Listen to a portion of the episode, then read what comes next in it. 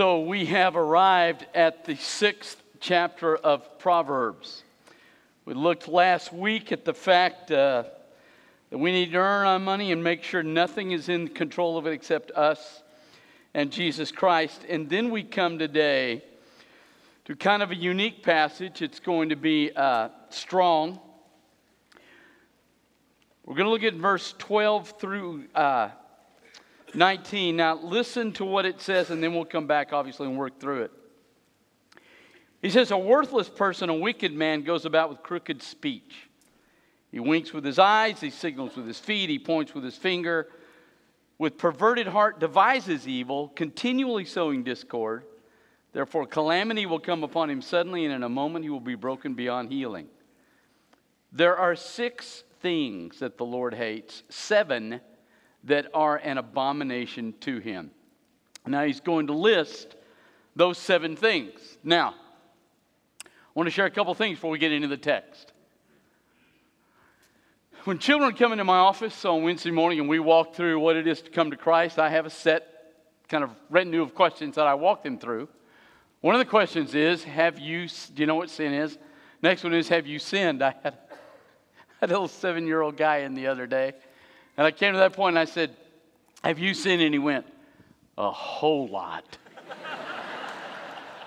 so I don't know if he's dealing drugs. I don't know if he's stealing cats and selling them on the black market. I don't know what he's doing, but apparently it's pretty bad.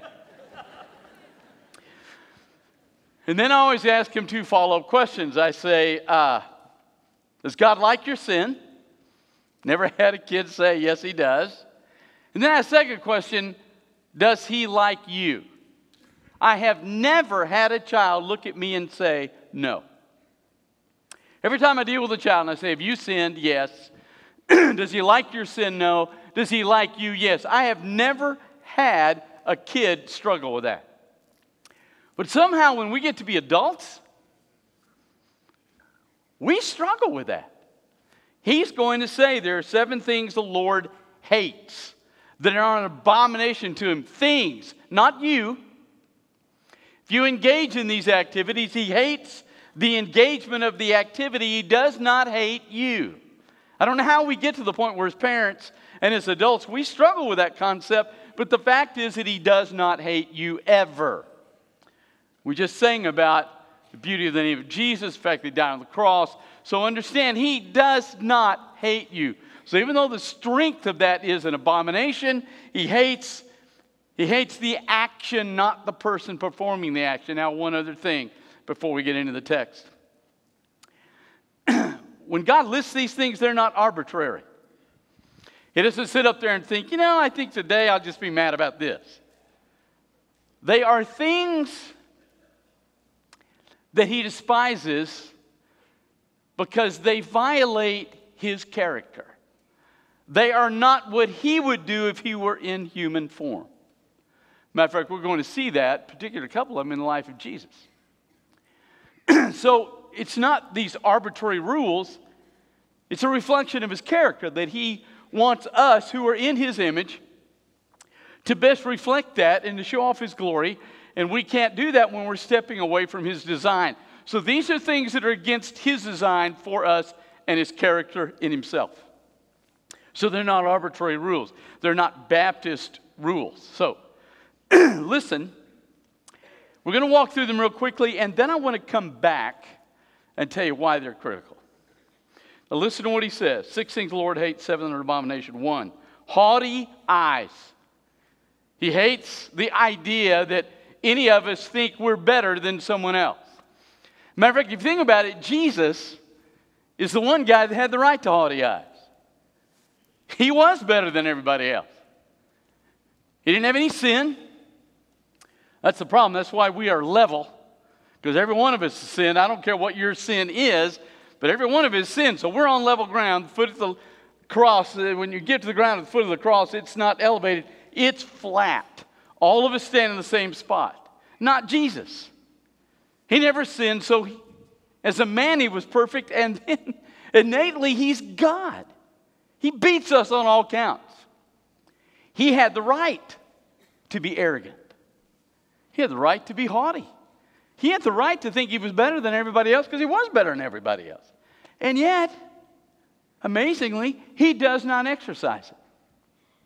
He goes into Jericho. There's Zacchaeus. Everybody in the town hates him, and rightfully so, because what a tax collector did in that day, Rome made a deal. They would find a countryman, and they would pull you out and say, Look, here's the percentage that we're going to take. You get whatever you can beyond that, and it's yours, and we will back you. So Zacchaeus has been ripping his people off for years. He's made a ton of money, he's wealthy, but he hears about Jesus, climbs up in the tree, and Jesus comes into town. Everybody hates him. Jesus steps into town, having every right to look at him and say, You know, you are a sorry piece of dirt. I can't believe you're even looking at me. Get away from me. I'm way better than you. And yet he looks up at him and he basically says, Hey, I love the King James. Hasten on down. And the Bible, King James says, He hastened down. He said, Come on down. We're going to lunch at your house. Nobody had been at lunch at his house because they all thought they were better than he was. Jesus, who was better than he was, had lunch at his house because he didn't live out that spirit. So if God doesn't do that when he's in the flesh, then you and I have no right to think we're better than anybody else. So there's the first thing. Here's the second thing. Look at what he says a lying tongue. Great thing you know about Jesus, and the reason you don't lie is because he didn't lie. When he's standing there and the thief on the cross is dying and he's at the end of his life and he realizes Jesus is not who he thought he was at the first, and he looks over at Jesus says, Lord, remember me when you come in your kingdom. And Jesus says, Today you'll be with me in paradise. That word was an absolute truth, and he stands in heaven with Jesus today. It's a great truth, and that's why you and I don't have a lying tongue, because Jesus didn't have a lying tongue. And I'm telling you, that's the best thing to know that when I read this book, I can be sure of what it says. So you're not allowed to lie because he doesn't lie. Hands that shed innocent blood. You don't shed innocent blood. Now, there's a lot of stuff. I hate to walk through this almost digressing from the text, but I really think we got to look at this. Police and military don't shed innocent blood. Now, maybe there's some bad military people, some bad policemen, bad preachers, bad lawyers. I get all that. But let me just put this in my own perspective here. Police officer stops you and you got a hand on the steering wheel and you got a hand down here, and he says, Please put both hands on the wheel, and you refuse to do that, you are no longer innocent. So let's just be clear. Military, guy has to do what he has to do to protect people, then you're not innocent. You say, What if a guy breaks into your house, preacher? Well, here's my rule. If we hear him break in the house, we're going to lock the door, my wife and I are. We're going to call 911, and he can take anything he wants because if insurance pays off, I get better stuff anyway. So I'm totally good. Matter of fact, if he'll let me, I'll, let, I'll help him carry the TV out of the car. Because I want a 4K and I'll get a 4K for free. Allstate, yeah, we were robbed. Here's what I want. So I'm good. But if he tries to come in the bedroom where my wife is, then he's no longer innocent. I'm not taking a man's life over furniture, but I will take a man's life over my family and he's lost his innocence. Now, so there are people that are not innocent whose blood is shed by military, by police, sometimes for those of in our homes. But we all know when you're in the womb, you're innocent. And I don't care what Supreme Court says, God despises the taking of innocent blood. Now, let's be clear, okay? He doesn't despise the person doing it. That's not what it says. He hates the act. Why? Because every single person is born in the image of God, and you and I have no right to take what God's purpose is for another life and snuff it out. So, he doesn't like hands that shed innocent blood. A heart that devises wicked plans. There are two ways to sin. One is you just stumble into it. You're walking along, you're not paying attention. The next thing you know, you fall into it. And then there's some of us, we plot it. If you want to know the difference between Judas and Peter, Besides repentance and remorse, that's the difference. Peter stumbled into it.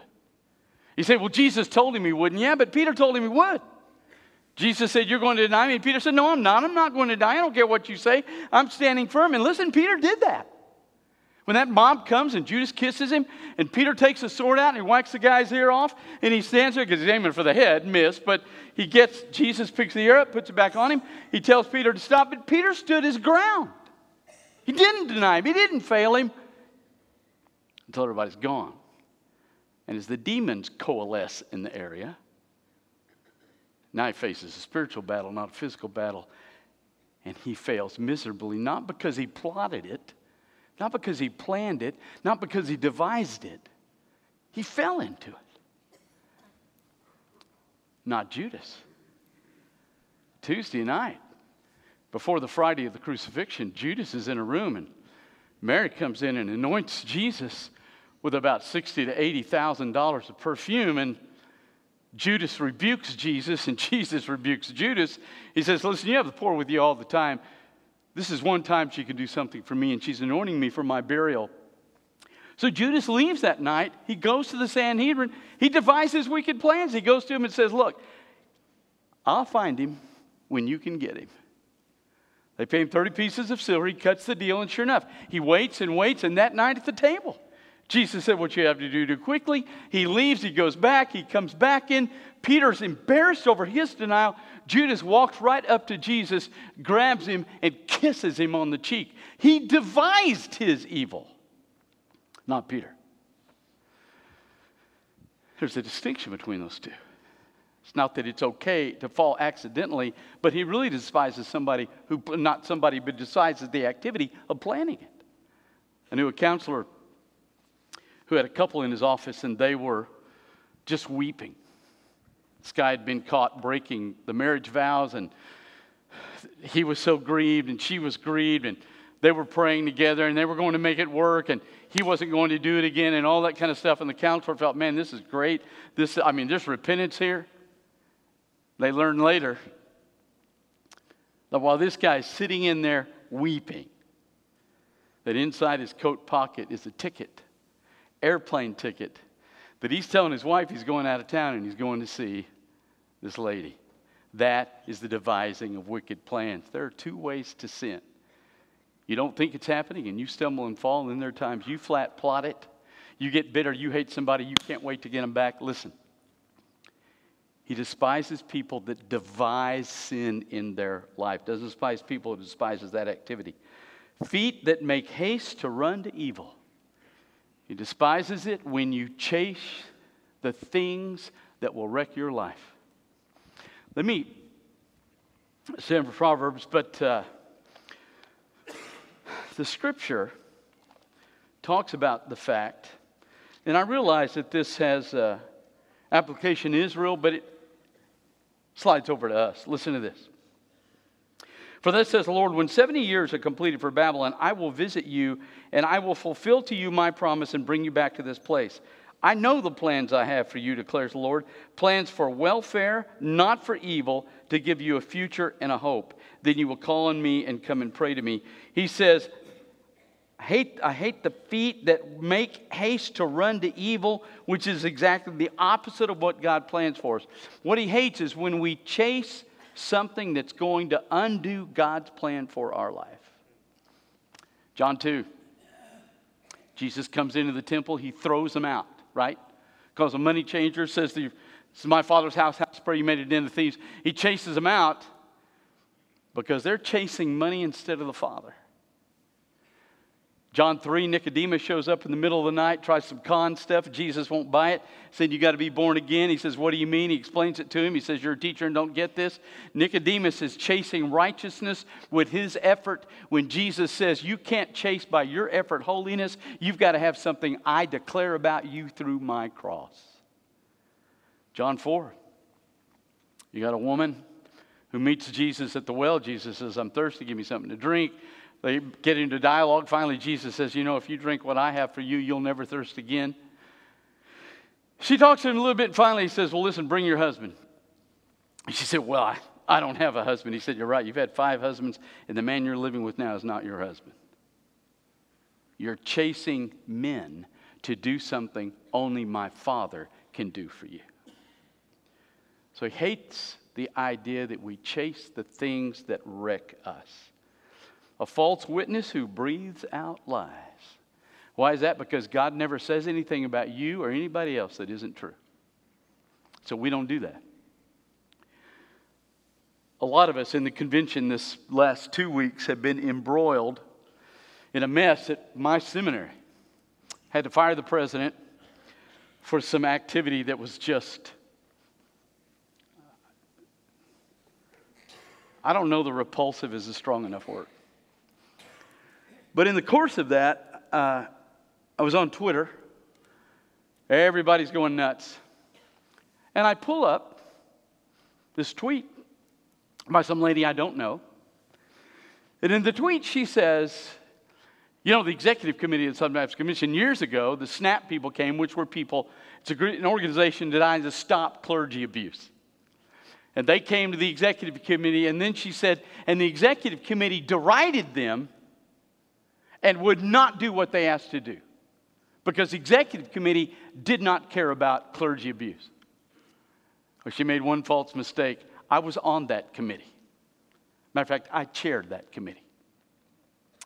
So I sent out a tweet and said, you know, number one, we didn't deride them because we did everything we could to make them feel at home with us but the reason we couldn't do what they're asked is because what we are is Baptist. Methodist, Presbyterian, they're controlled by a group from the top. They're controlled top down. Catholics, Episcopalians are controlled by one person, top down.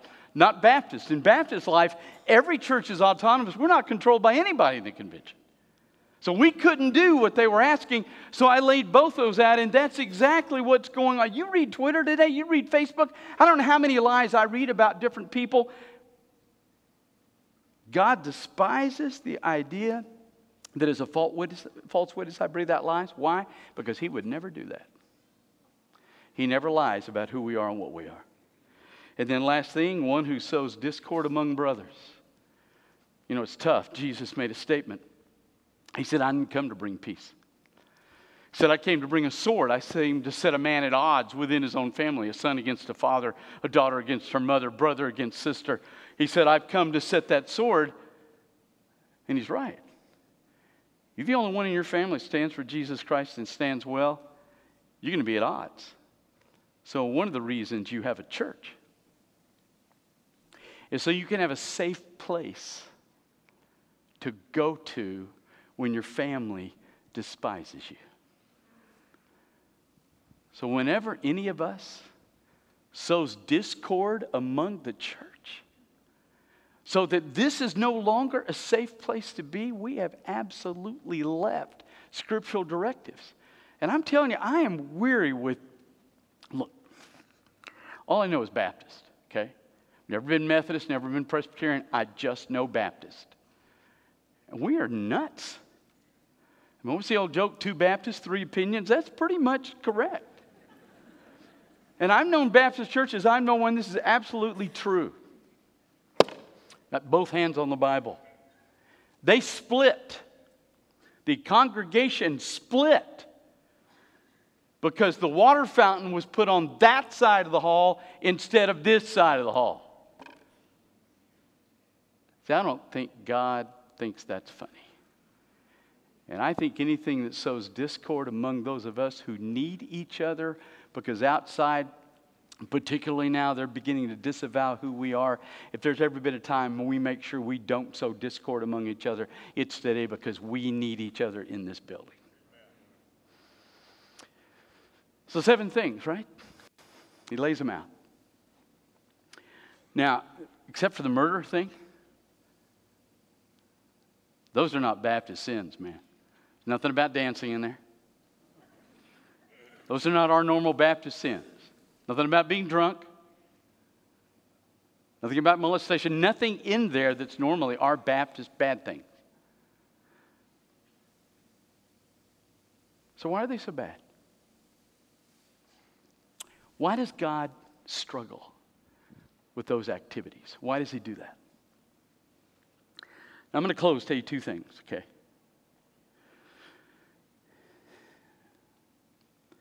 The first reason he struggles with that, he made you and me as the top of the line of the created order. Bible says at the end of the time, we will rule on thrones with him. We're the only beings said to be in his image. No angels called that, no cherub, no seraph. The four living beings in Revelation are not called that. Nothing that he's ever created is in his image except us, which means we bear the brunt of delivering the fullest beauty of his glory than any other creation in the world, or actually in the entire universe. I want to read you. Listen to the second chapter of Ephesians. Listen to what he says.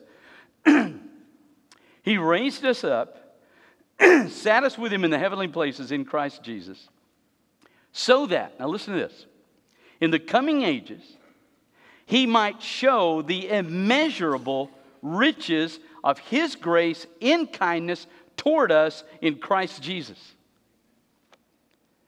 We are what he will use in eternity to show off who he is. And so, right now, he wants to show off who He is. And that doesn't occur when these seven things are violated in my life. Not to be perfect, but there's to be a consistency of direction in my life where I reflect His glory as best I can. Number one, to honor Him, but number two, because of the people outside these walls. Let's just put this on the table, okay? If the Bible's true, it says, here's the basic deal there's a creator, created people in his image that spit on him. But he figured out a way, knew it before time, to redeem them. And he put his son on the cross, and his son shed his blood, absolutely perfect. And that blood shed is a ransom payment for that spitting. And if I believe in that ransom payment and what the Holy Spirit tells me about that, I can be saved and redeemed. And my blood becomes innocent. Now, that's what the Bible says. And that the terror and the blessing is that if you're born in the image of God, you're eternal. When you die, it's either eternal away from God or eternal in God. There's nothing in between. There's no purgatory, and both these are eternal. Now, I know that because it's in here. But here's the problem I don't think you see many people that don't believe in Jesus going to Lifeway and buying a Bible. People outside these walls don't buy Bibles. We buy Bibles. And here's the problem the only way you can know about what I just told you is inside this book that they don't buy and they don't read and they don't look at. They read Baldacci and Lee Child and John Grisham. They do not read this book. They don't buy this book. They don't go to Lifeway. So, since what's in this book is critical to their destiny, you are their Bible. You're the only thing they're ever going to read about Jesus. So you have to live a life that is consistently in a direction toward Christ and show off enough glory of God that at some point they look at you and go, and, and they hear you talk about Jesus, and they look at you and go, Listen, I do see a change in you. You talk about Jesus. What in the world has happened to you? And there's your chance to say, Let me tell you what the Bible says. You are their Bible. So it's imperative that we live in a way that they know the truth about our King. Because they're going to read that. They don't have this. They're going to read that in us. Let's pray. Father, drive that truth home to us. Your word is at times, actually every time, it's penetrating, It's difficult, it's hard. And yet, Father, it always winds up cathartic. It always honors and blesses who we are. Have those commands here for our protection. And Father, we want to be a church that shows off who you are in every single thing we do. Honor us in that. Let us protect each other, tell the truth about each other. We're not better than each other. Father, let us live in a way that we're a real clear Bible to those out in that world. Thank you for what you've done in us. And now we ask you to do something through us. In Jesus Christ's name. Heads bowed and eyes closed. Never met Jesus Christ? Today's a great time to find him. There is an eternity that's determined by your choice of what you do with the Holy Spirit telling you. God's calling you to be a part of this fellowship, or if you just need to come down here and kneel and pray.